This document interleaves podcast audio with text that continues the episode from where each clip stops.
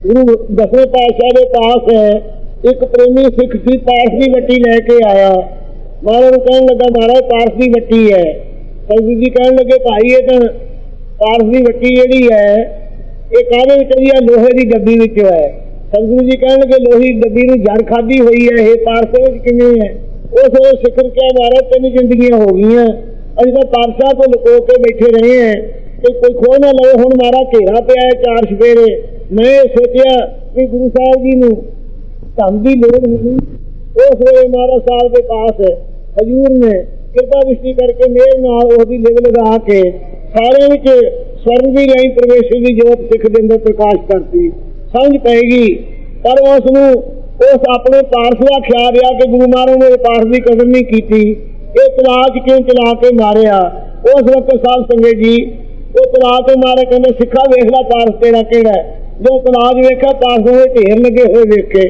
ਫਿਰ ਮਹਾਰਾਜ ਦੇ ਚਰਨੀ ਪੈ ਗਿਆ ਆ ਕੇ। ਗੁਰੂ ਮਹਾਰਾਜ ਸਾਹਿਬ ਕਹਿਣ ਲੱਗੇ, ਵੇਖ ਸਿੱਖਾ, ਇਹ ਜਿਹੜਾ ਪਾਰਸ ਹੈ ਇਹਦੇ ਵਿੱਚ ਲੋਹੇ ਦੀ ਡੱਬੀ 'ਚ ਜਰਦੀ ਖਾਦੀ ਡੱਬੀ ਹੋਈ ਹੈ। ਭਾਈ ਆਲਮ ਸਿੰਘ ਇਹ ਲੋਹੇ ਦੀ ਡੱਬੀ ਖੋਲ। ਜਦੋਂ ਖੋਲੀ ਇਹਦੇ ਵਿੱਚ ਕਾਗਜ਼ ਸੀ।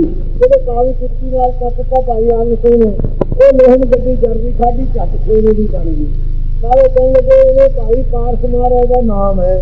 ਸਾਰਿਆਂ ਦੇ ਹਿਰਦੇ 'ਚ ਹੈ ਜਿਨ੍ਹਾਂ ਤੇ ਕਬਰੂਪੀ ਕਾਗਜ਼ ਹੈ, ਉਹਨਾਂ ਚ ਤਿੰਨ ਜਿਹੜਾ ਲੋਹੇ ਦੀ ਡੱਬੀ ਦੀ ਨੇ ਤਿੰਨ ਜਿਹੜੀ ਜ਼ਿੰਦਗੀਆਂ ਗੁਜ਼ਰੀਆਂ ਇਹ ਕਾਰਨ ਸੂਖਮ ਸਥੂਲ ਇਹ ਲੋਹੇ ਦੀ ਡੱਬੀ ਵਾਂਗੂ ਬਣੀਆਂ ਰਹਿੰਦੀਆਂ ਵਿਸ਼ੇ ਰੂਪੀ ਜੜ ਨਾਲ।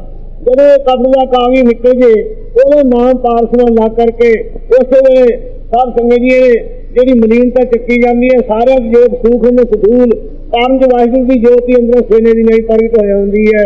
ਪਰ ਬਿਨ ਸਤਿਗੁਰ ਭੇਟੇ ਕੰਚਨ ਨਾ ਕੀਐ। ਸਤਿਗੁਰਾਂ ਦੇ ਨਾਲ ਮਿਲੇ ਤੋਂ ਬਗੈਰ ਕੰਚਨ ਸੋਨਾ ਨਹੀਂ ਇਹ ਬਣ ਸਕਦਾ। ਸੋਨਾ ਸੁਧ ਸਰੂਪ ਨਹੀਂ ਹੋ ਸਕਦਾ।